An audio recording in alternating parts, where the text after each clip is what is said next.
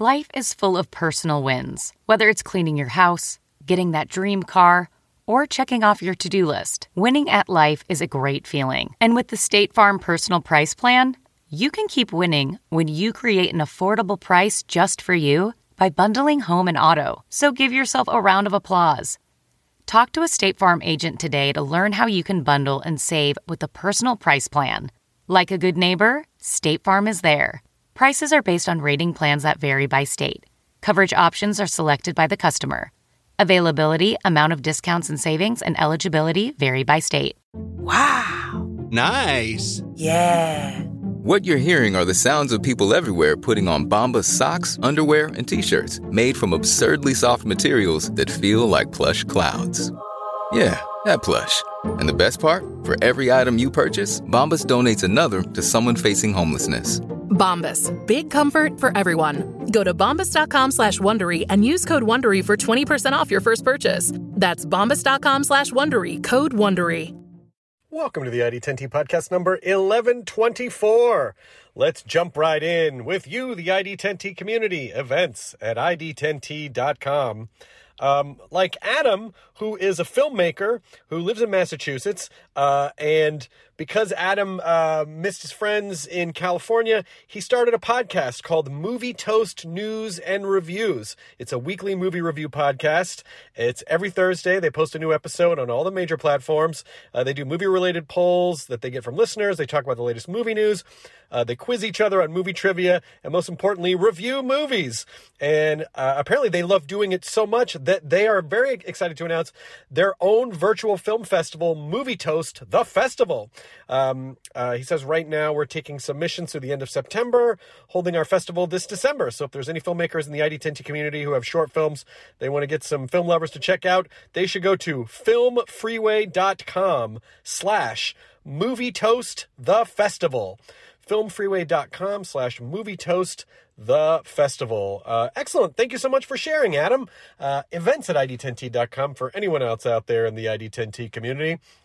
This episode is my pal Michael Cudlitz, who, of course, played Abraham on a, a zombie related show called The Walking Dead. I feel like Cudlitz and I met, I want to say maybe in the early 90s because um, my old roommate Will did a movie with Cudlitz, and I'm pretty sure we met back then. And then, of course, many years later, uh, when he was cast on uh, Walking Dead, uh, sweetheart of a fella, uh, and I always enjoy talking to him. We recorded this uh, a few months ago. So that's what there. I believe there's some talk in there about like you know when things go back to normal uh, or when things start to open up or whatever. So this was this was in March. Uh, Cudlitz is promoting Clarice, um, which of course is uh, the, sort of like it picks up right where Silence of the Lambs left off and it's it's all about uh, Clarice Starling and the Bureau in the early '90s. And uh, is on that show. Uh, it's on CBS, but also on Paramount Plus, I believe, as well. So uh, yeah, I just want to thank uh, Cudlitz for coming back on the podcast. This was super fun. This is the episode number 1124 with Michael Cudlitz as we roll the thing. Initiating ID10T protocol.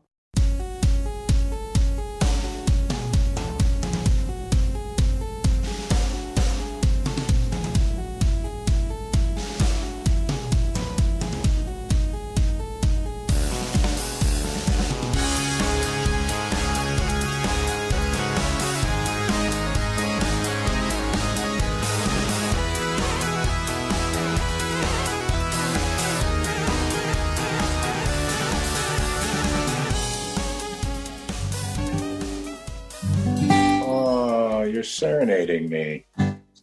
Michael Cutlets, Michael Cutlets. You're so good. How you doing? What, what, what, what are you in a skyscraper? Where are you? you I am in a skyscraper. I'm in a condo. I'm I'm condo living when I'm up in Toronto. Oh my god! Oh, dude, I almost wore. I have the Enik Sleestak hat. Oh, that's awesome. I have the exact same hat you're wearing. And as a matter of fact, before the end of this, before, when we're done with the podcast, I'm going to go get mine, and we should take a picture of it together. All right. I get the I get the best responses from this. People are just like, "What?" Yeah, I just got another one from that company that's an HR Pufnstuf hat. Uh, Love it. They are they are doing some nice work over there. I think it's uh, Angry Minnow Vintage. I think is the company. Um, I don't know. This is Headmost, but that's probably the hat. Yeah, I think the, the company that's making those uh, Sid and Marty Krofft themed hats is Angry Minnow Vintage, and I think the a, a lot of what they also do are like old, like old extinct beer companies. Oh, that's great. That's fantastic. Yeah, yeah. Where are you? Are you in uh, Vancouver's? No, we're in Toronto. Tor- I love Toronto. I love Vancouver too, but I love Toronto as well. I do too. I'm. uh, I mean, you know, I've gone through different, very di- various different stages of lockdown with the city, and I guess they're getting ready to to lock down once more. Oh yeah, they're gonna lock down again, huh? I think so. Yeah, we heard uh, just today Oh my god. um, that new new restrictions are coming uh, and being announced Thursday. So I imagine the uh, the dining, the outdoor dining and such, is going to be taken away. But you, Uh, I'm. I guess if you're you're shooting the show up there, so you probably are working quite a bit, and then just going to and from set most of the time. I would Yes. imagine. Yeah, that's mostly that's pretty much exactly all it is. I think in a way we're on we're we're we're protected by the hours we work because all we do is you know we we're around the same people all the time. We go you know we go to work, we come home, we go back to work. It's not- Yeah, and when you're shooting, like when you're shooting the kinds of shows that you work on, I would imagine there's not a lot of energy left to go out and tear up the town. no, if if there were if there were a town to tear up, we would not be tearing it either way. Let's see, what do I see right there? So I see a barbecue on your balcony. Are those weights? Are those like those adjustable weight sets where you can? Yeah, these are like a European uh, a European deal, and because you can see it, I can you you turn this up if you go all the way down to, you know, to nothing. Uh, this up just just a ring, Got it. and then you go all the way up. So, more than just Yeah, that's, that's nice. Yeah, but it's kind of a little dicey because I've had, you know, they've been perfectly fine. And then one day when I was doing curls, one of them dropped off the end. Oh, that's probably not what you would want uh, to happen when you're curling a weight. Uh, well, the curling is okay, uh, but the day before I had been doing some stuff over my head. And oh. so now I've, I've completely stopped anything that goes up, obviously, over my head with them. And I'm, and I, I haven't had a good workout now in like a month and a half because I'm totally freaked out that I'm going to smash my face in with a steel plate, which is not necessarily an unfounded fear. No, no, no, no. That seems like a very founded fear, and particularly, you know, in uh, in your line of work, you don't want to crush the moneymaker, cutlets. Exactly. It's like, come on, look at this. We got all this going on here. What are you crazy? you don't want to show up to work and just like have like two front Half teeth. my face, one tooth. You know. Yeah, it's a new direction for the character. I just okay. What, thought- shut yeah. up. What are we doing today? Yeah, I mean, you know, it's like I think it's like what people don't see in the show that they also enjoy. So we don't know what happened to this guy, but it was Yeah. fucked up. I mean, look at this. Yeah, they're going to be talking tomorrow. They're like, yeah, but it's all out of sequence. Shut up, man. Shut up. And then they just then they just write it. Then they just write in a scene where your character drops a weight on his own face, and that's Exactly. And they explain it. Then it starts raining for no reason. You're like, why is it raining? You shut up. I mean, it's been fun to watch like the shows that you've done. Well, actually, all let's say all all the shows you've done in like the last ten years of just because, with the exception of a comedy, Yeah. but but really just uh, intense drama, intense creature drama, uh, and then now intense serial killer drama. I mean, it, you really you really do pick. it must have been refreshing for a, for a, a while to just do like oh just a comedy where i'm just Well, I even mean, you don't kinda- direct you direct intense shit so just Yeah. going to be a comedy for a while must have been such a delight It, it, it was, but we we kind of willed that to happen. I told my wife, I said, you know, I'm, I'm tired of killing stuff. I'm, I'm I'm tired. Like I don't want to do something where I don't carry a gun. And you know, so we did. The kids are all right happened, um, and actually before that, uh, uh, the trustee happened with it was a pilot we did with Meaghan Rath and uh, Laverne Cox. We had done a pilot uh, like the year before. Uh, the kids are all right, and um, so I was just kind of like going, I want to do this comedy thing. I want to do this comedy thing, and then we were doing the comedy thing, and that the I got to tell you, the intensity of half hour uh, comedy is it's more insane. Uh, the schedule, and I was like, "Give me a gun."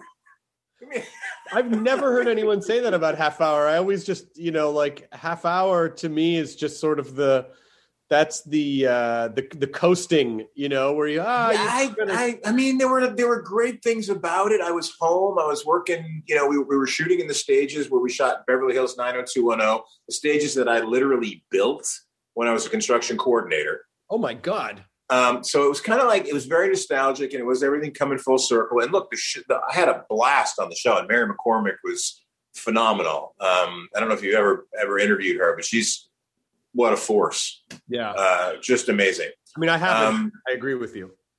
Yeah, and uh, you know, so that was that was all wonderful, and the kids were fantastic. I actually bumped into one of the kids, Santino, uh, who was on uh, I think um, was it American Horror Story this year? Did they did they do the uh, the the Latin uh, mythology story last year? Was that? Oh, uh, it was um um um it was um, kind of the same storyline that Perry Mason was doing. I think it was Penny Dreadful did City of Angels. Was it okay? Okay, it, and it was kind of like Perry Mason, Which was good. It was really good. He was the little kid. Okay. You know the, the the kid that didn't exist you know with the the two blood tear you know the, he's amazing you, just, you just mentioned Perry Mason because I've been watching a ton of the original Perry Mason. Mm. Uh, at night, I have I, I I have insomnia. I wake up in the middle of the night every night at like usually three or four, uh, and I'm up for like two hours. And I just put on old Perry Masons, and I've really fallen in love with it. It is That's like great. it's classic and what i find interesting about it is that you know now our yeah maybe i don't know if it's that we've evolved or whatever it is but our protagonists are all flawed. Like like our we love a good flawed protagonist. There perry mason has zero weaknesses. He never talks above the same tone the entire series but raymond burr has so much there's just so much power in his character. Gravitas. stoic and but he never he never fumbles he never falters. I think in the whole series he lost maybe one case. And you don't really know anything about what perry mason does when he's not in the office quipping with della street and uh, paul uh, but uh, paul drake. But it's but it is an entertaining show. Yeah.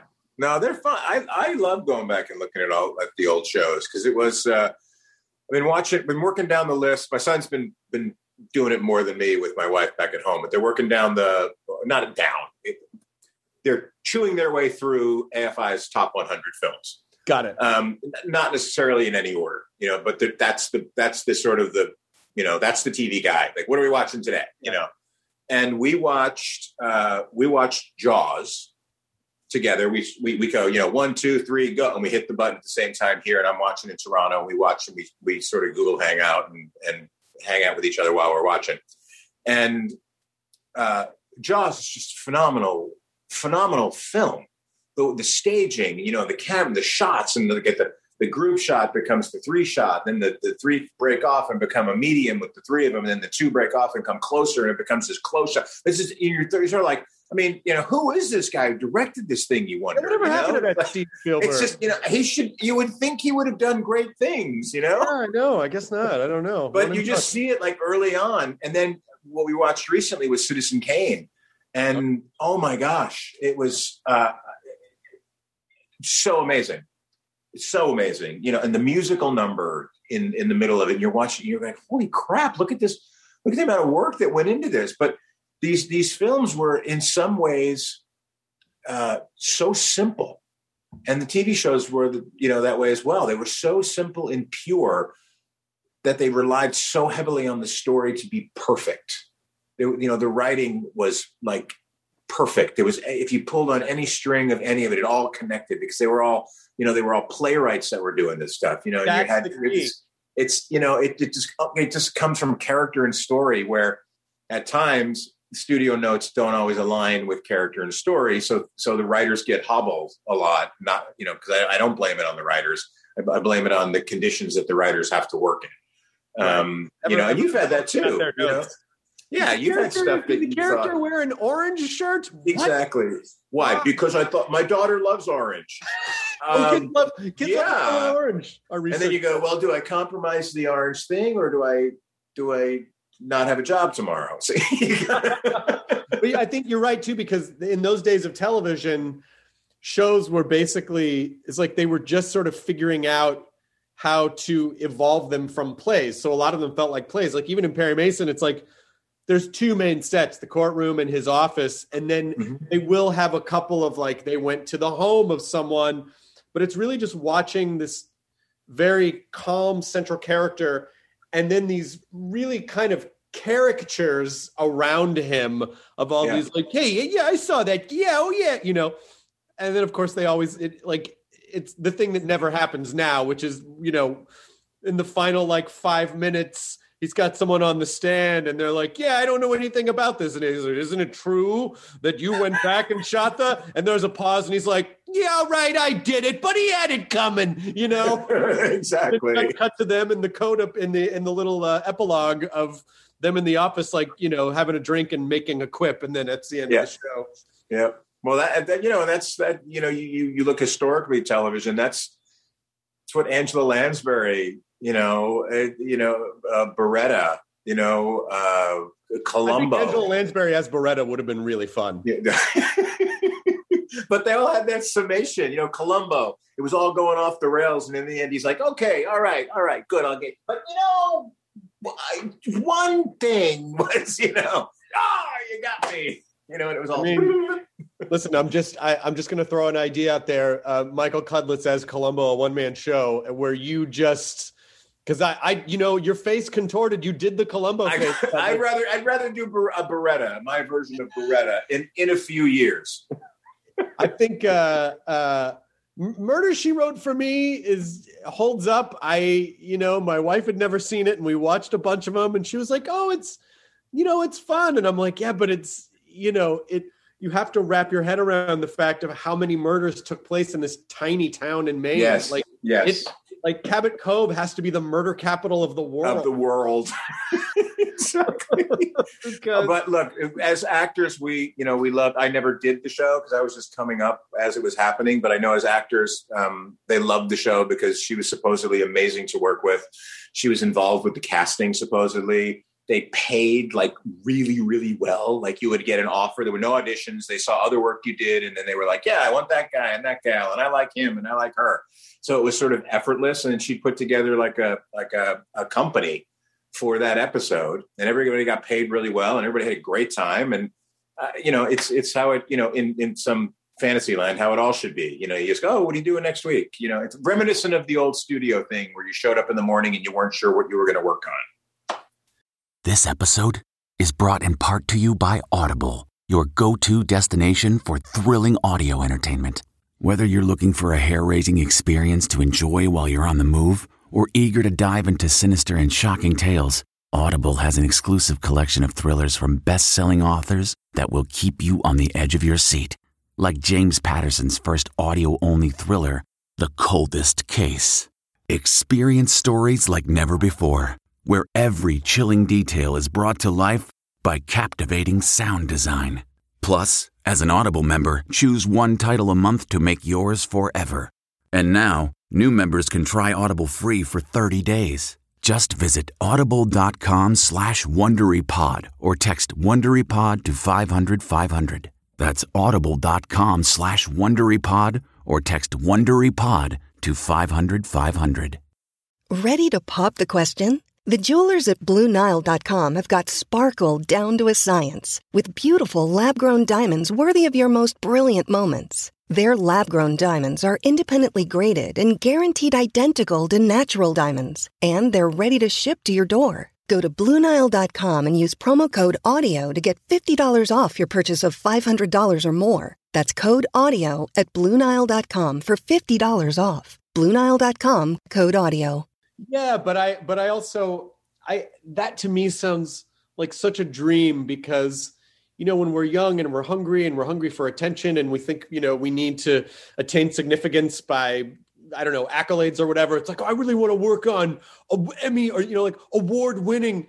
And then I think you get to a certain point where you're like, I think it would be really nice just to work on something fun where everyone has a good time with good hours. You know, you really. Yeah, no, we, we did. We, I, I've had situations come up where, look, I almost passed on jobs because I, I literally, and I'm not going to say what what it was, but I was like, they were like, "Hey, you got an offer to do blah blah blah," and I was like, "Okay, well, who are the scenes with?" Like, well, no, we're going to send you a script. I go, "No, just tell me who the scenes are with."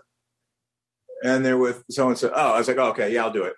Because it was like I was in my guest spot phase. It was a top top show, and it was like I just there was no way I was going to work with the lead actor. So I was like, I don't I don't need that aggravation. I just don't I don't need it you really you really do realize at a certain point you go from chasing this kind of career that you think you should have for ego reasons to like you know i think i just want to have a nice time there's look to have a nice time every, everybody wants to do you know do great work and work off great material and and and that comes around with with time and sometimes you slip into it you know easily and sometimes it's harder to find.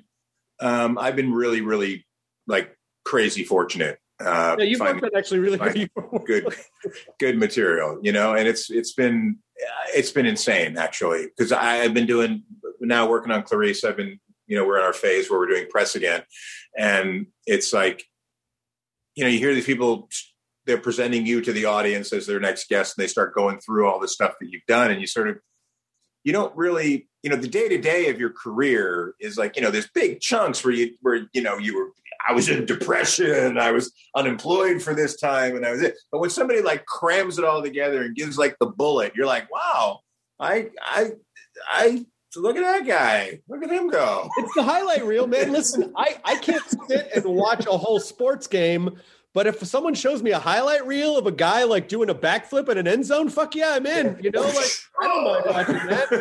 You know, the highlight exactly. reel is always the best, but our, our but you know, like that's kind of how we we often remember things as highlight reels, and you don't you you especially when we're sort of romanticizing the past, like, oh, it was such a simpler time. But if you really thought about it, like, was it? Because yeah, we're depressed no. and insecure and anxious, and you know, maybe maybe now is okay.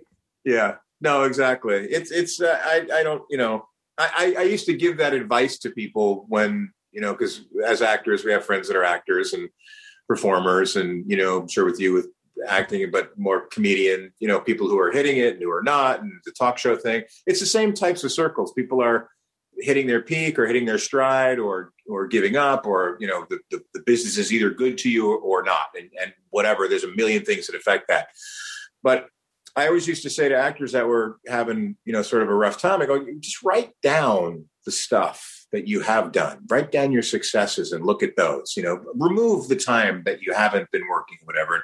And basically, and what I was telling them to do is create their own highlight reel, right? Without without knowing. And I think that's really good for your for your soul every once in a while to just sort of go, what have I done? And not just your work, like your family and your your things and your yeah, you helped out you know a friend or what's going on with your folks and your your house like whatever whatever your stuff is just put it down in a list and look at it and go okay that's more of a representation of these three or four bad things that are you know happening at the moment. Like what is what's really going on with your life you know?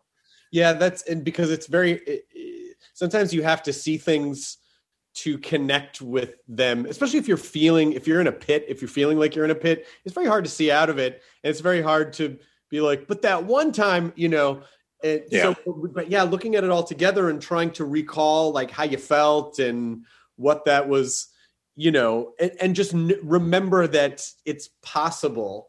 You know, like I mean, I you know the the danger is you look at it and go, oh man, things used to be great, and you're like, no, no, no, no. That means they can be great again. Doesn't mean they can't be great. It just means yes that's sort of the sine wave of life you know that's just yeah. kind of how it that's kind of how it goes yes and you have to have the the downs to know what the ups are you know it's, yeah. it's like and, and and it does i think balance you out i have a, a few friends that hit it really big after after school right after we got out of college um and then you left your whole career chasing that success that you had when you really weren't ready for it So you're you- you're not even chasing something that's real because if you ever attain that again, and you probably will, it won't be the same Yeah. because you didn't really know what it was when you were in it. Right. right. Like- yeah I, I i often think about that that it's it I, I think it's better than to have that like meteoric rush of success even if like i do think about this a lot like even if you are just able to keep continue doing what you're doing even if you don't hit that meteoric thing again but you have a, like a sustained success for many years or decades or Yeah. whatever that is better That's way better. That's way better. and It's and- the it's that's the JT Walsh graph where right you're like, you know, and then you look back and like holy fuck look at the he was in everything and he Yeah. killed it and he was amazing.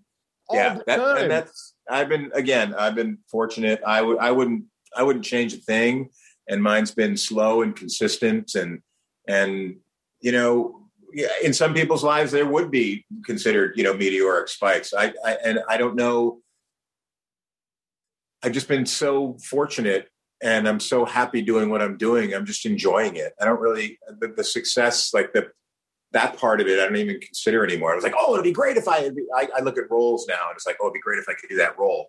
And people are like, well, it's that the movies, the, you know, the script's not that great. I go, no, but that role is amazing. You know, it's you, you go after those things that that really appeal to you, and and and that's you know, I obviously that that come came with time and you know success. So I don't diminish that, but I just uh, I love doing the work. You know, uh, that was one of the the the wonderful conversations we had when uh, with my wife when uh, when they were killing me off Walking Dead, and they're like, "Yeah, but we want you to keep the secret for the next year.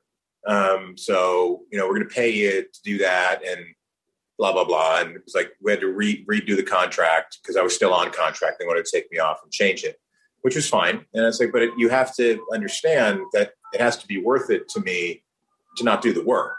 right And if you're not paying me like a lot, I would rather take nothing and go do you know and do work that I'm not getting paid for. I That's mean, you know, like I mean, I. I, I mean, I care about their show. Obviously, I love those people over there, and and and would do almost anything for them.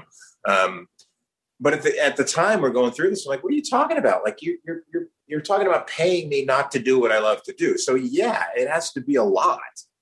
Like I mean, you know, not just oh, I'm happy with the little things. Because I, would, I'd rather like don't pay me, cut me loose, and let me go get another job. you want to work you want to be able to Yeah. you don't it's it, like I want to create. I don't want to around. lo- lose this time. Well, that's the thing. The momentum, because I really, it, it really is a career of momentum. You know, it's not. I don't. I don't think it's ever really one job. It's the momentum that you create, and the momentum creates activity, which creates um, more opportunity, more options, and that's. I feel. I feel like that's really what you work for.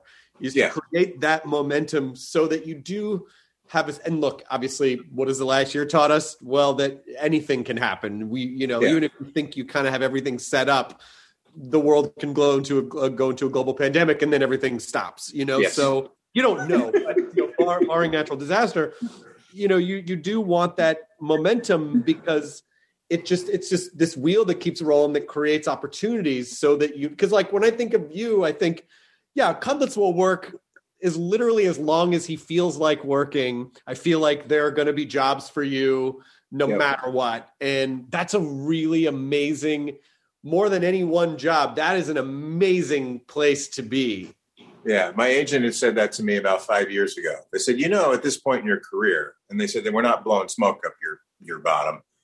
Um, you'll you'll work until you want to stop working now. You you won't always be doing exactly what you want. You won't always be making the money you need, but you will always be working now.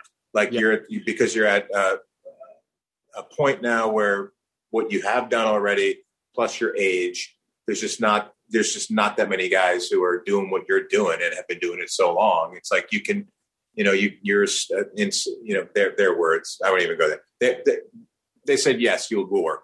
it sounds, sounds very egotistical to go down that No. road, but it's no no it's, no uh, but i know but i know what you mean and i brought it up and i agree with you and i i also think you know it's not like you were old when you started working a lot but it did it did happen. uh, It's like, it cumulative. wasn't right out of school. And you know, my dad always used to say, you know, when I was first starting out, like, hey, you know, Buddy Ebsen didn't make it till he was 55. And I always used to say, that is not comforting. But now as I start to get older, I realize it is it's a little more comforting. It is because you you sort of you realize that um, you know that when I was like 20, I couldn't connect with that, but sort of realizing like, yeah, but if you but you'll have a lot of time to do a lot of things and and and so and and that to me is is really what it's about, just being able to do a lot of different types of things and play in a lot of different, you know, different different arenas. And that is a, in and of itself is a a nice sense of security when you know you can work and kind of make it about the work and make it Yeah. work no matter what. Yeah, and I think every job you get is like is a brick, you know, you could say.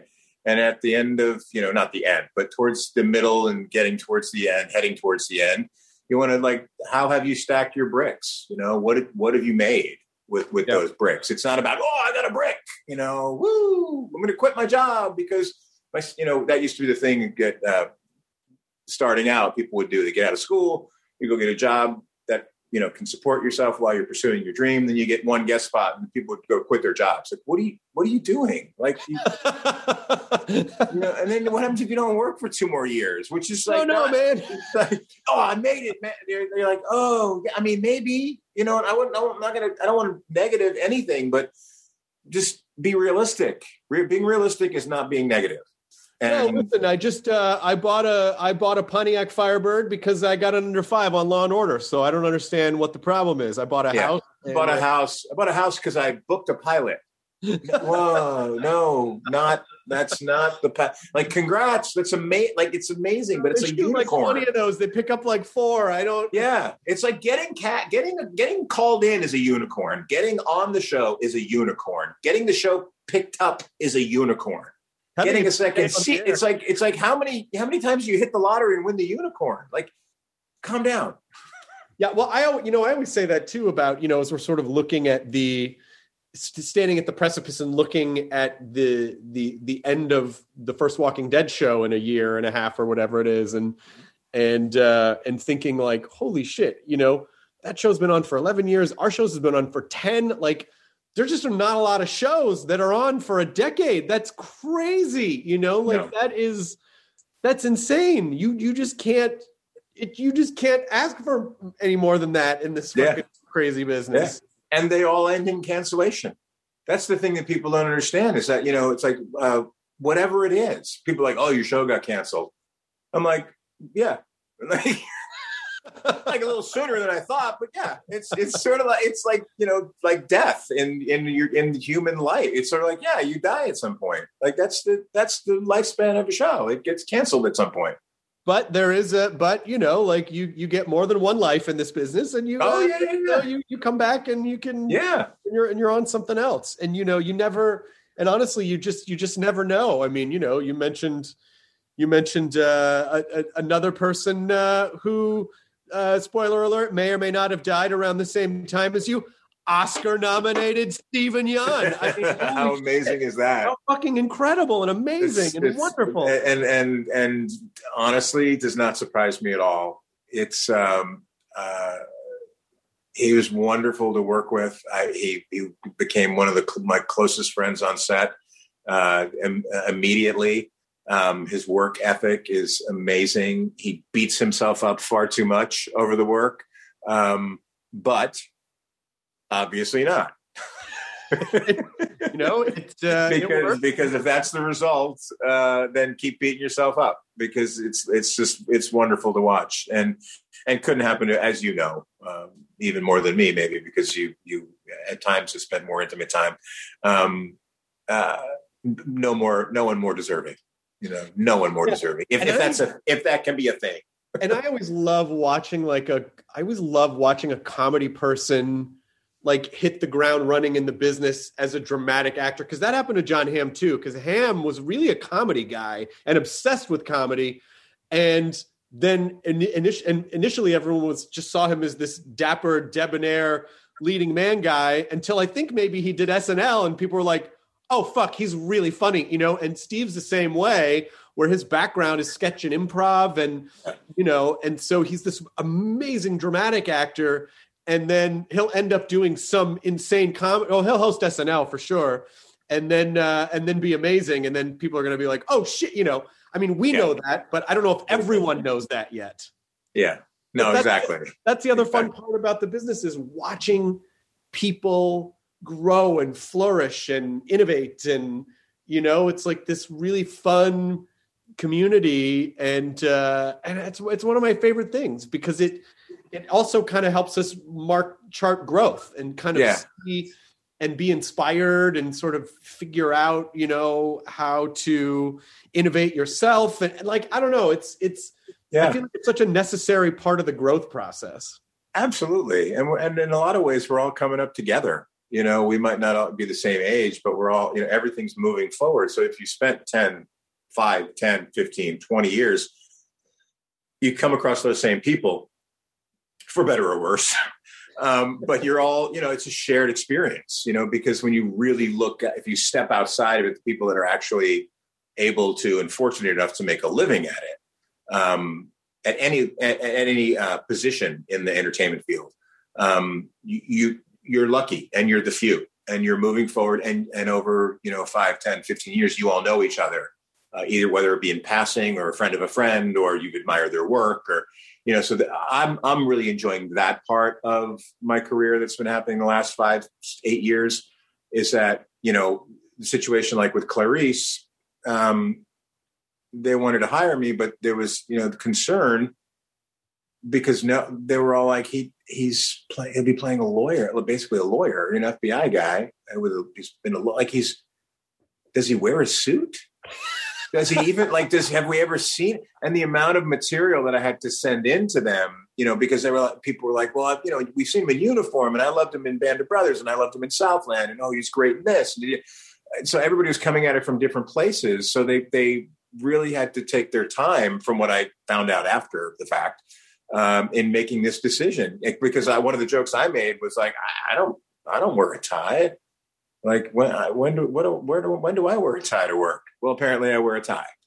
so The character wears a tie. That is Yes. kind of funny sometimes how these kinds of debates can happen and it's it sort of completely throws the idea out the window of like, well, you know these people are actors, right? You know, his like- hair's blonde. You know, Put him in a Uh, tie. You know, he didn't have a bright red handlebar mustache before The Walking Dead, but guess what? What? He can grow What do you one. mean? He can dye it, you know? Like Well, if you read read uh, social media, you wouldn't know that. Like, well, you got old. I'm like, ah, sister, I've been old. Where's the red hair? It's still in Taylor's drawer, like three doors down. I'm sure they haven't thrown it out. funny that someone just thought you needed to hear that someday. I think Oh, I'm they just tell- they don't even. Well, I think it's funny because people would say that even in between seasons. right. you know they're- so i so i know what they're saying um and what they're saying is is that they thought i was young that's Right. what they're saying it's like uh, no i am old and i've been older than you and not you them maybe you probably you um but it's it's funny to see how that that you know that whole thing shifts oh what what's oh look at you with the gray hair now um, now. yeah, kind of kind of had the gray hair for the last 15 years, but thank you for pointing it out on social media. It was just sort of I was dying it before, but I don't why am I having this conversation now? No, Why this I- color this color red doesn't happen naturally anywhere in the world in nature. As ever? long as you don't get up in the middle of the night and your wife's like, Where are you going? Honey, I'll be right back. I just have to go tell someone on Twitter that I've had gray hair for 15 years. Like, don't, don't Yeah, no, no, no. No, I I I, I move on. I, I I look at I look kind of look at the comment and, and go on. I try to not engage.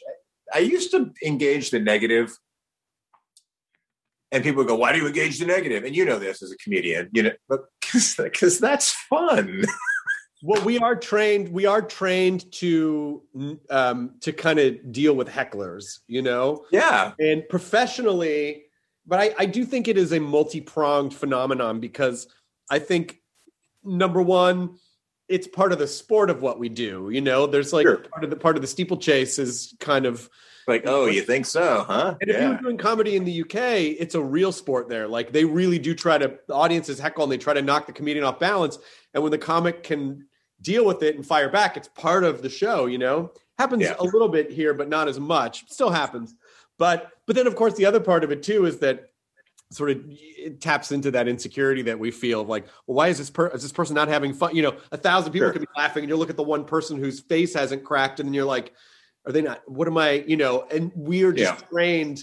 So it is professional, but at the same time, it is also part of our like insecurities and ego and stuff. So it's it's Yeah. just kind of an unholy union of these two these two things. Yes, and then when you when you truly learn initially, when you get on social media, we we don't know. We just we you know everybody loves doing it, and it's fun, and it's like holy crap, look at this interaction, you know. And then you realize that people will attack because they know that you will answer, and then once you answer, you when they attack you, you know, very few people see it. Yeah. Very few people see it unless they're really searching through your timeline and really actively going. And, and fans do that. Um, but if you respond, you've now sent it out as from you to everybody that you are yeah, yeah, you, you've amplified it. You've amplified the voice exactly. a lot of times, you know, even if you respond and then someone's like, "Oh, I didn't mean that. I just wanted to say." oh yeah, So it's like that's that too. it's Well, it's a real- sometimes sometimes things happen, and I want to address it because you know we had somebody who had said um, they were talking about you know your best fan interactions, you know, and I, I the reason I do these the, the conventions when I do them is because I love the fan interactions. I love Yeah. you know, and and and I spend time with everybody, and I make sure everybody has a great time, and we you know we have think we take care of our vets and our law enforcement, and um, we, we just it's a it's a really great time. So I've had a couple of times, and once just recently, uh, somebody said, you know, put out, tell us your your best uh, or worst fan interaction. And somebody had written, you know, I had a great time meeting this guy and this guy and this guy, and you know, and these two not so much. And yeah, Michael Cudlitz, you know, my mom really wanted to meet him, and which is my favorite part of the story. And then uh, go, but you know, well, but he, you know, really wasn't that good. He didn't really talk that much, and it was just really, it was kind of really. Uh, let me down, you know, whatever. And I was just like, and I, that was like crushing to me. So I wrote them. I was like, and I mean it. I'm like, look, if we're ever in your town again and there's a convention, you remind me of this, and we'll, you know, we'll take care of you because those things where they reach out specifically to go spend time with you, that that's our obligation is to make that time amazing. Um, that's why they're there. If you don't, if you if you're not out there trying to make these events amazing for the fans that are designed for fans, don't go.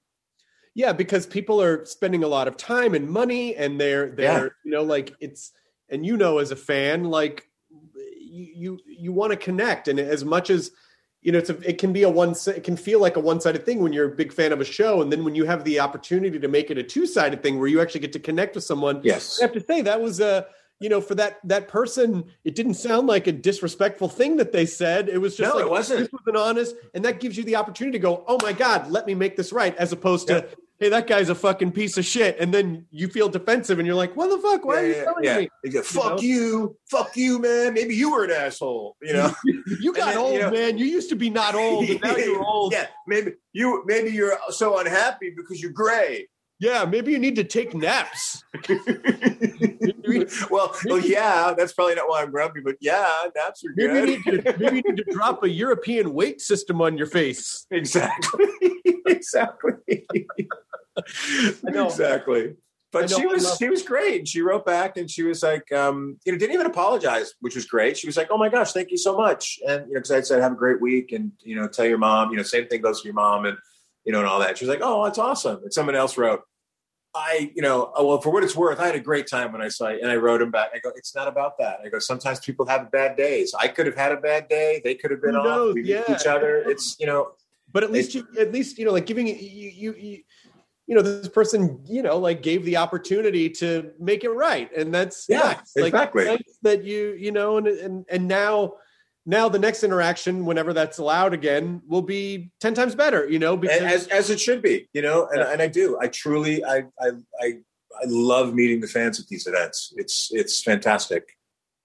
it is uh you know it especially because you want you know when you're meeting people that part of you just wants to like oh, like if there if there's a lot of people waiting, you want to spend as much Yes. time as possible with each person, but you also know like, well, there is a limited amount of you know because everyone's got to get through. So you really just want to do your the best job that you can to make Yep. whatever time you have as engaging and just like you know look people in the eye and listen and and really mm-hmm. connect and not just treat it like a line of cattle. You know, like it. Yep. If you're doing it, if you're doing it right, you should be exhausted at the end of the day. absolutely that's what it's that's what you're supposed to do is you Yep. you know as much as people have given of their time to you this is your opportunity to like be able to thank them and you know and Yeah, like- and we we only exist and we only work because them. If everybody decided that you know I don't you know I don't like that actor anymore, yeah then you wouldn't work. It's Yeah. like that simple. you know, if, if comedians if if they decided you weren't funny uh, or clever or char- like I'm done, and it and it happens in our in our careers. So like I'm I'm thankful, I'm grateful, uh, and it's you know not misplaced because it's it's uh, they make us who we are. You know, we're, we're we're running as fast as we can and and trying to do something that puts something out, and they're responding to it, and because of their response and it's positive, it builds on itself. So it's yeah, it's uh, we we do not exist without that component. what's going on with directing are you directing any episodes of clarice Uh, uh, Clarice, not yet. Uh, we we spoke about it when I was uh, first came on, and obviously I was like, don't even want to think about it first season, especially with the pandemic and the right right right, they're doing two episode blocks and this and that, and the show's finding itself. And it, they need people in here who who everybody feels really confident about, so they can take risks in the right way. Um, and I'm still, I I still consider myself, you know, really figuring it out. I mean, I've been very successful at it, and I, I, I I'm, in my mind, I'm, I will continue to grow. Um, uh, I've been very, very happy with everything I've done so far. Uh, but I've had a, uh, a talk with uh, both Alex and Jenny, and said when it's right, uh, and we all, you know, realize that we are on the same page of how the stories are to be told. Uh, I absolutely want to take that uh, opportunity. Um, I am going back this summer to do um, some work in the final season of Walking Dead. oh Um, wow yeah, I was supposed to do uh, The World Beyond. I directed two of those, so like twenty percent. It only did ten episodes, so it's like twenty percent of their season last year. And then I was supposed to come back and do two more. and uh, the overlap with this show because of the prep just didn't work out. They'll be finished, and the, the, their producing director will be directing the last block by the time we wrap up here. Um, but I will be out in the in the summer, um, and then depending upon what happens here and then my availability, we may do another another one or two on Walking Dead. That's still to be decided.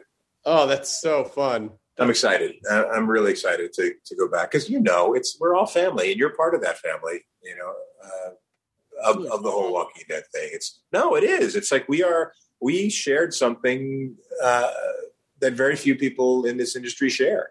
You know, uh, like you were saying earlier, the, the amount of time alone, uh, but the cultural phenomenon that it was, it is. It's uh, these are you know uh, one one or two in a lifetime type things. You know. Um, It really is, and and and uh, you know when I think back to that that you know that first Walking Dead panel in the smaller conf- in the smaller room at San Diego Comic Con right after the first season, and uh, like only the only the a handful of episodes had aired at that point, six episodes, and just seeing how nervous all the actors were on stage because they didn't really you know and then just watching everyone blossom and then realize like oh we're all part of this fun weird thing together. We're Yeah. all a part of it. You know that just that does not happen on every television show. Like that that kind of community and there are fans of every show. Every show that's on the air has a collection of fans. But that doesn't necessarily mean that they're all communities in the same way. Uh, and you say like pheno- it is a cultural phenomenon yeah it really was. It was a it was a it was a communal and cultural and television phenomenon and it it is i mean you know like i, I obviously i you know i i knew it, sooner or later the show would end. It's it's still uh, it's still surreal but it's like that is what happens in television. Like it happens the lifespan of a TV show. you can't get mad at you know 11 seasons 12 seasons. You just can't get mad at that. Like it's like yeah it's yes would it be great if it went on for 25 seasons of course i would do it but you know it's The number the numbers are still really good. I was like, because I'm looking up the Clarice numbers, you know, and the thing, I'm like, holy crap, the Walking Dead numbers are still really strong. Yeah, I mean, it's. I, I was talking to um, I was talking to Kirkman about it uh, pretty recently, and I, I still, I still can't wrap my brain around how much television itself has changed since The Walking Dead started. Just the business of television, the the platforms of television, the way that we look at television, the way that we look at content, like it, you know, like Walking Dead is is one of the last sort of I mean, outside of your like, you know, procedural dramas that have been on forever and SNL, but in terms of like serialized scripted dramas, you know, Walking Dead has a foot in both worlds, and it's it's such a it's such a different time now that uh, you know that's just not recognizable to what the business was ten or eleven years ago. Yeah, yeah. No, it's it's amazing. Uh, when I joined it, it was amazing, and it, it, was sort of like I caught the wave. You know, myself and Josh and Christian when we came on. It was it was just before it you know it was getting ready to peak. You know, and we grabbed on and was like woo. You know, we just rode that way. It was like holy crap, what is happening? And we were all we were welcomed by the fandom, which could go either way. You know, we've seen through history that some characters are not you know as embraced as others. Um, but generally speaking, they they they they do embrace people who get brought on, um, even if they love to hate them. You know, it's part of the agreement. I think with this show in particular is that people are conditioned to know that new characters will come in. Yep. You know, characters that we love, unfortunately, will cycle out. It's just part of the. That's part of the deal, especially if you read the comics. You know, yeah you know, like, like Kirk, Kirkman had said, you know, he, he wanted everyone to be constantly reminded that it was a dangerous world. Right. That was the that was the impetus for that storytelling element, you know. So and it, yeah. it makes sense. And also, like you know, like when you think about the old days of television, you just you wouldn't kill off a major character. Like it was unthinkable in the in in the realm of network television. Like oh, what? Oh, yeah. Why would we kill a character that people love? That's crazy. That's yes. fucking nuts. Why yes. would we do that? Captain Kirk Captain Kirk is not dying this week. like no matter how dang you know whatever sort of peril he's in, yeah, Captain Kirk will be fine. He's going to be fine. Yeah, the crew's going to be fine, and it's we we know because we can even turn to the back of TV Guide and we see that next week he's on. Yeah, yeah that, that guy's name who I don't know. He's he's, he's dead. Die. Yeah, yeah and, and, absolutely the one in the red shirt. Of course, yeah. Of course. I mean, that's not that's a given. Absolutely. But. So it's it, it even it's just all changed. And again, like I was talking about, like complicated protagonists, and and also you know you've got a show like Breaking Bad where the where the quote protagonist is actually a bad guy. You know, like it, yeah. it it's that sort of the, the the flawed central character and I and I think it sort of reminds me about how like you know how comic books were when they first started out. And then you know a guy like stan lee comes along and is like let's make him human and let's give him problems and let's give him flaws and let's give him and it's just that sort of evolution of of character work which i imagine as an actor is probably way more fun to play than the same note day in day out. It's the best. Complicated is is more fun you know it, it's like conflict is fun. Conflict resolution is even more fun. Uh, but you know it's like these the ups and downs of television and the characters that's what you live for. You know you live for your character to get beaten down so you can come up out of the ashes. And then who knows how far before you get knocked back down. And yeah. that's that's you hope for those kinds of layers and those problems because those those problems build and they stay with you. And with the long formats they compound on each other. You know you get you get over one problem you solve one thing you tar- you carry it off you know forward into the next thing. It's it's with you and the audience remembers and then in some ways it almost becomes easier because you have to do less because they know what you've been going through. You know they're there with you. You don't have to you know early on in the show you're establishing all of these things and making sure that everybody remembers. And as you go further along they they remember already. They're they're they're you know doing a lot of the work for you doing a lot of the heavy lifting. You just have to kind of go with it and do your work and stay out of the way you know don't screw it up. It is it is it is funny about how ease how quickly like a baseline gets established where you know when you're young you're like okay i just want a job i just want a job. And then you get a job and then if you're on that job for a while and it doesn't necessarily turn out to be exactly what you thought. And then you're like well now i just want this other thing. Like i thought you just wanted that. No no i know that i know that. But now i you know now i need to be challenged you know? So it's like eh, I, I i was having a conversation with someone about like you know does art come from dissatisfaction? Like do we have to be a little uncomfortable at least a little uncomfortable in order to create? Or do you think or can you create from a place of comfort? Is that possible Well, I think I think you can be comfortable, but I think the work has to be uncomfortable. ooh good point You know, I mean, because I'm I'm very happy. Uh, I'm I'm not retiring anytime soon, but I I had had conversations with my wife, and I was like, you know, she's like, what if you know, because we just we talk. I've been with my wife for 34 years now, and we talk about like just crazy stuff. And she's like, well, what if you were? What if you couldn't work anymore?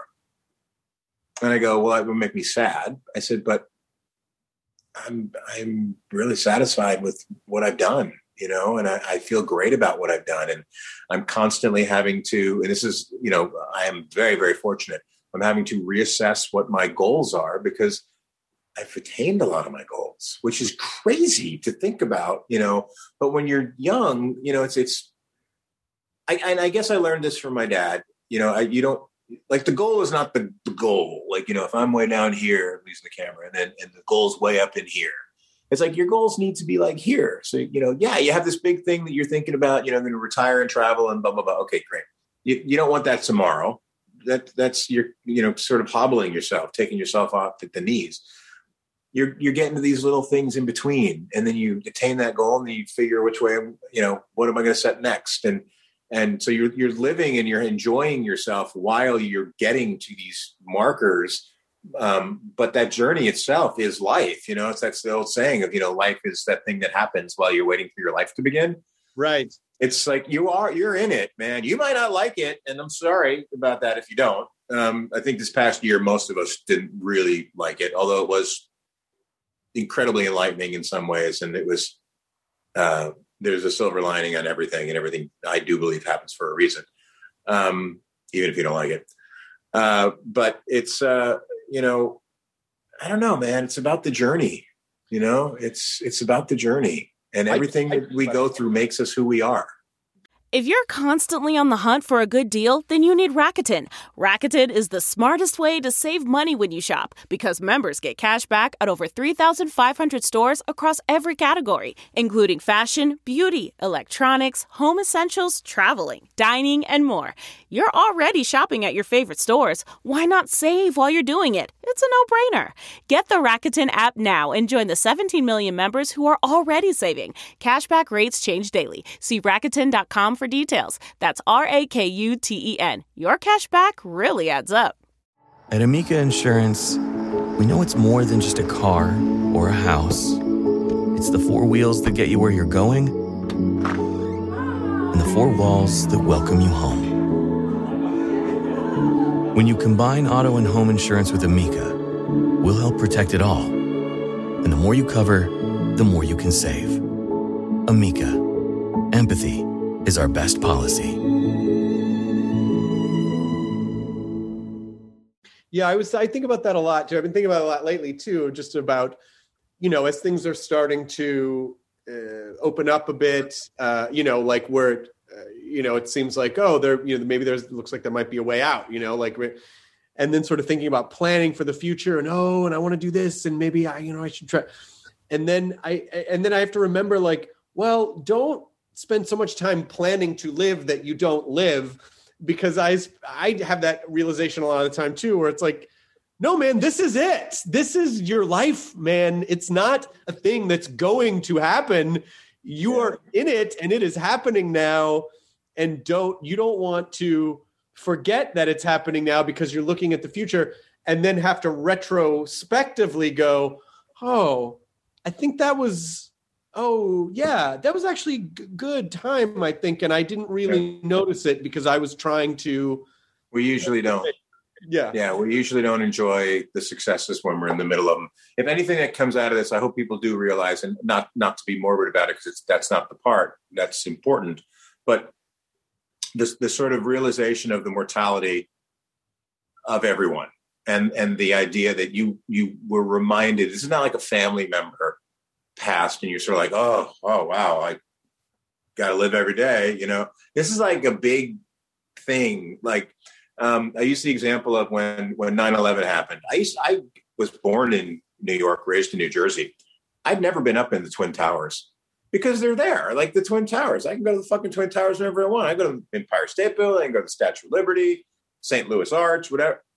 When 9-11 happened, whenever I travel, whenever we, especially the conventions, if we go to a city, we go to St. Louis, where are you going? Going to the Arch. Why? Because it fucking might not be there. You want to appreciate stuff. I want to go see these cool things. Yeah, because we, we exactly, and we take a lot of stuff for granted, and we're and we and we we go a lot of oh, I'll do that later, or I'll do that tomorrow, or I'll do that next time. When there's there's not really any reason you're not doing it now, except you're just you know in a lot of cases just you're just fucking lazy, you know. And it's like just get off your ass and do it if you can. Right. So I I try to go see all these cool things, and and they're all some of them are kitschy and you know, driving down the freeway, the biggest donut, biggest dinosaur, ball of twine. Let's go fucking see it. Why not? Why not? You know, it's because it's there. Absolutely. Because you just you don't know when some guy in a leather jacket with a baseball bat wrapped in barbed wire is going to come along just to bring exactly. it back. You know, and like so if you can, if you can, you know, grab that huge Jack Skellington when it's right there, get it oh, in the background, yes, yes, our Disneyland stuff. Yeah, I. It's I awesome. Just, just to give you a sense of how tall he is, it's sort of difficult to see when uh, background, but you can see. Is he? He's on a table though, right? Or no? No, no he's that's he's a full figure. Oh, it looks like it looks from here. It looks like he's standing up on a table. No, he's standing on the floor. He's like eight feet. Oh, that's tall. fantastic. That's uh, fantastic. This is the place that you were working on when I when I saw you, right? Or is this the new place?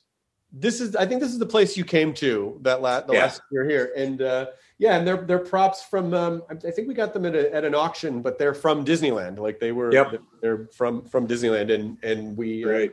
I love the haunted house, the stained glass haunted house. It's fantastic. I know. We're we're we're we've already. I know Disneyland is opening up soon, I believe, to a limited capacity, but we're not we're not ready yet emotionally to start, you know, running around. But but I do I look forward to the day, like not like I ever sort of when you're talking about like not taking things for granted. I don't think I ever took for granted going and visiting the park, which you know is my favorite place, and Lydia and I love to go.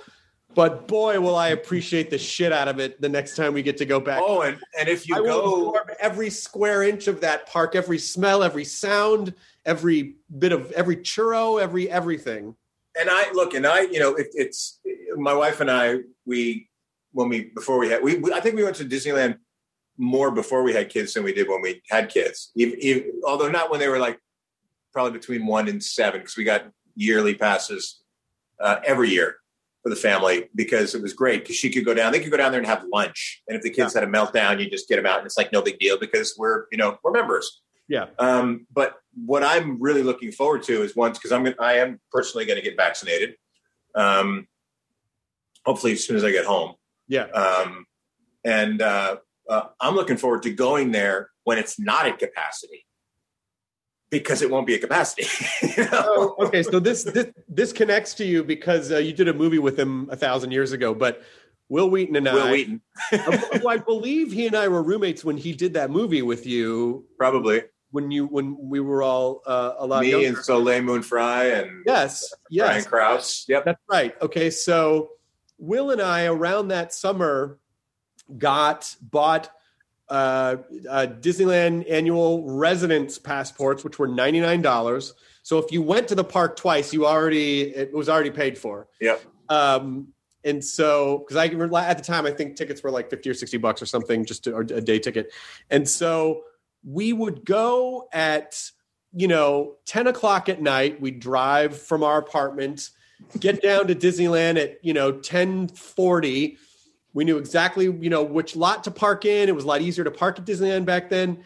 And in 92, 93, the park, um, it was before Disneyland was uh, covered in IP that they owned, right? So there was Star Tours and they had just opened Indiana Jones, but but everything else was like it was the old Tomorrowland and like everything just felt like like classic Disney. But as a result, it wasn't that crowded. Like it was Yeah. sort of crowded, but not that crowded. And so we get there at 1040 and from like 1045 to midnight, there were no lines in the Yeah. summer. Yeah. And you would just like just get off of Space Mountain, run right back, run right through, ride it again. And we we must have done that, you know, I feel like almost every night of the week that that That's awesome. And uh but then now Disneyland is much bigger. They own a lot more stuff. It's much more crowded, and I still love it. But but again, I miss those days so much of just you know people like You- Disneyland, but it wasn't like Disneyland yet. Yeah, yeah, yeah. Did you have you been to the new uh the new space the Star the, the Star Wars? Oh yeah, yeah, yeah, yeah. yeah. we- I haven't been there yet. Yeah, yeah, the the Black Spire outpost. Yeah, we've we've been. Uh, I went with Wil. we've got to Actually, to you know what? I, I know that. I, I I saw pictures of that. I think you guys posted about that. Yeah, Uh, I've, been, I've been a few times. I've been a few times, but I did not get to the the second ride opened up after um, I was there the last time, and then pandemic, and then so I actually haven't been to the second ride in the in in the in that attraction. But it was, I mean, it's great. It's very immersive. They designed it in such a way that you can't see any other structure from inside so that you don't lose the illusion that you're there. So you can't see Yeah. any other building in Anaheim, any other part of the park. So, you know, it's it's pretty clever. Oh, that's awesome. I go. I my favorite ride still. Uh, I don't know. I, I I cry on it every time. Is soaring over California. oh, Soarin', you know, I, I, I just I don't even know why. Even though like I, I, I can see the you know the mechanism and the thing if you turn your head a little too much and and I just I I don't know when there's this thing, when you, you come over the mountains and, you, and there's this sort of and you uh, I oh I don't know if it's soaring over California anymore. I think it might just be soaring, and I think, I think it is soaring. Yeah, I think it might be more of an international thing.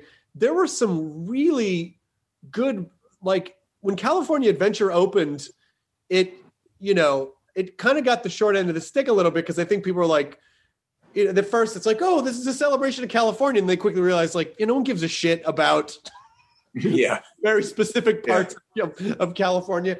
But there were some really good rides there. Like there was a ride which they changed to Goofy's Flight School called Mulholland Madness, and it's like this uh, sort of like square kind of a roller coaster, but it takes you all the way up to the top, and it's ninety degree angle. Oh yeah yeah yeah yeah yeah. And it's it looks like a simple ride, but it is It's fucking terrifying. terrifying. It's terrifying. It's like an old Coney Island. Like me and my dad built. Get in there, kid. You'll be fine. Yes, You know? the roller coaster is great too. The, they they added a they added a, an, a layer of the Incredibles on the roller coaster, and which is amazing. And Cars Land at night is fucking mind blowing. Radiator Springs is fucking. I cannot wait to get back. there. I I really miss. I, I just wish that they would spon- you know, they'd have like a, a, a, a like Tesla would take it over and sponsor it because the the fumes uh, coming out. Of, I'm like, are you kidding me? Like it's like a bunch of lawnmowers running out there. no, my Michael Cudlitz. Those are the happiest fumes on earth. Let's not forget. They're full of wonder. And I mean, let's be honest. If they could somehow, if they could legally sell, if they could legally brand the fumes and sell them, they would. Because they would, yeah. People they get a little bottle of them at home. and I and I would It's pay called huffing. I, I follow a, a, an Instagram account from a cast member uh, called oh, what's it? I just want to make sure I get the name right. I think it's called House of the Mouse. Um, and yeah, House of the Mouse. And it's a cast member. And through the pandemic, it, it was it's been so nourishing to my soul because occasionally he'll post like a montage of just um, voiceovers that you hear in the park, all as one Oh, thing. mash. yeah, yeah. It's so like I wonder if somebody made an album of that, or if they shouldn't, didn't they should? You know, all like the full length, like the whole haunted mansion thing, and Oh yeah, they've done that stuff before. This was just like ride announcements and you know get ready for the wildest riding away. You know, just like all of the, and it, it just, it made me so happy. Like it filled my soul in such a way to hear like four minutes of, of just park sounds that it's, uh, you know, That's I got great. really excited. And then you went and Yeah. bought a you went and bought a turkey drumstick and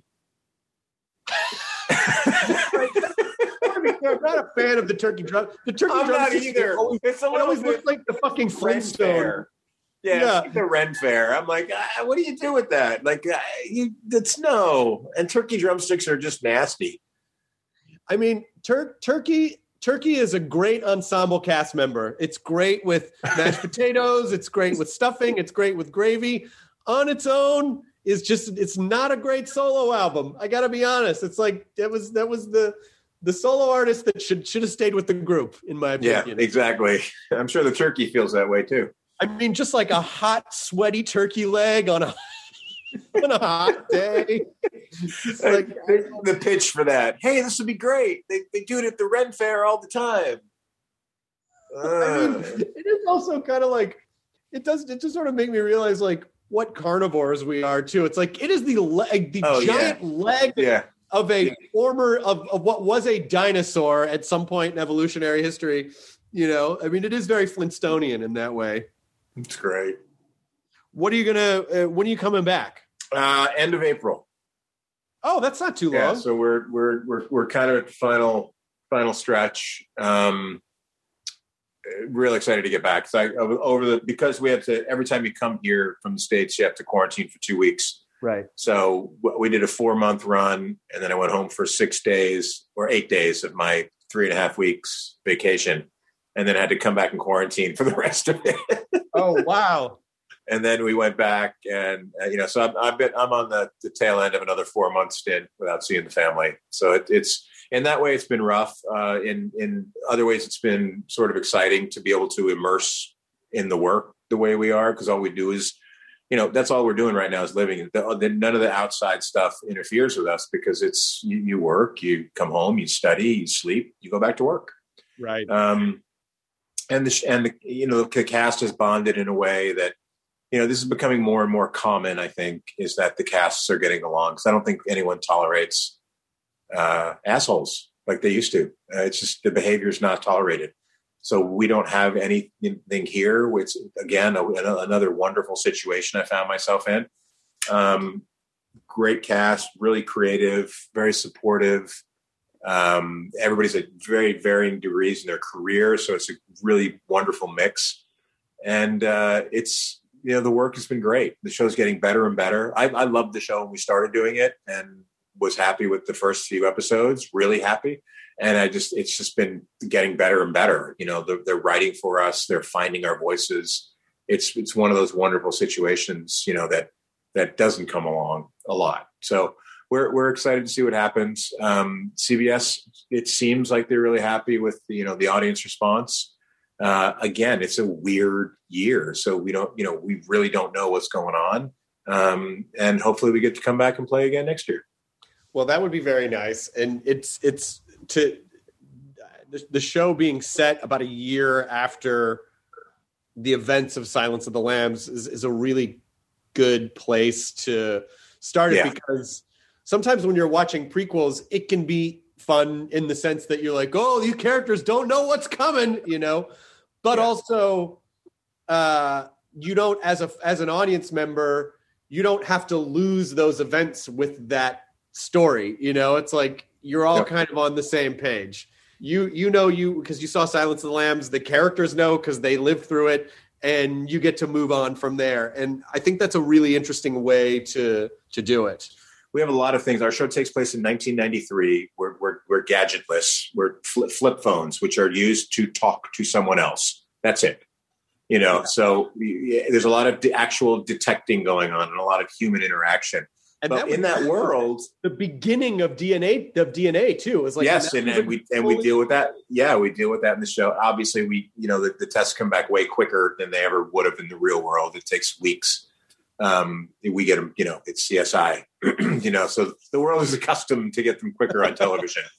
and you know our- culture is also so because you know the because true crime junkies are such a thing now, and you know, understanding the the the, the pathology of serial killers and unpacking and all of the, you know, but not common just 30 years ago was still just kind of, you know, um, the, the, the science was still they were still just you know like kind of getting it up and running you know about 30 Yeah. years ago and just starting to really begin to understand it. So you know kind of being at the dawn of that is really um, we take it for again we take it for granted now we take it for granted now because there is an entire channel devoted to true crime. There are entire you know there are libraries of you know unpacking the same cases unpacking serial killers trying to understand why you know murders and and so um, but at the time that wasn't as common uh, if if I remember being a grown ass adult in 1993. oh God. Uh, I mean, I was still. Oh yeah, no, I was I was a grown up. Yeah, I was a grown up. Yeah, I, I could vote in 1993. Go to a bar in 1993. Oh my God. Yeah. And, and it's funny how we've come so far if you if you look at the technology from then till now.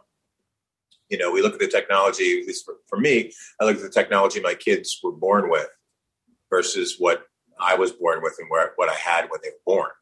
Yeah. And it's insane, you know, and just the intuitive acceptance that they have of, you know, oh, pick up a phone and just start doing it or a computer, right? And, you know, we're all like, what, but how does it work? How, you're like, oh, you lost. you know, you said, how does that? Never mind. You're you're done. How did you drive anywhere and not get lost? We had to look at street signs. Exactly. We had to ask people for directions. or not. or not, or just figure it out because we got super Yeah. lost. Yeah, take a left at the 7-Eleven. You know, it was that's what you did. Um, You know, the, the the floor of your passenger seat would be like, you know, empty Gatorade bottles and maps with yeah, the on Thomas Guide. Remember the, Thomas, Guide? Oh yeah, yeah, yeah, yeah, yeah. We get that with all of our auditions. We get uh, Tom, Thomas Guide coordinates or page, page seventy-eight on the Thomas Guide. Oh, okay.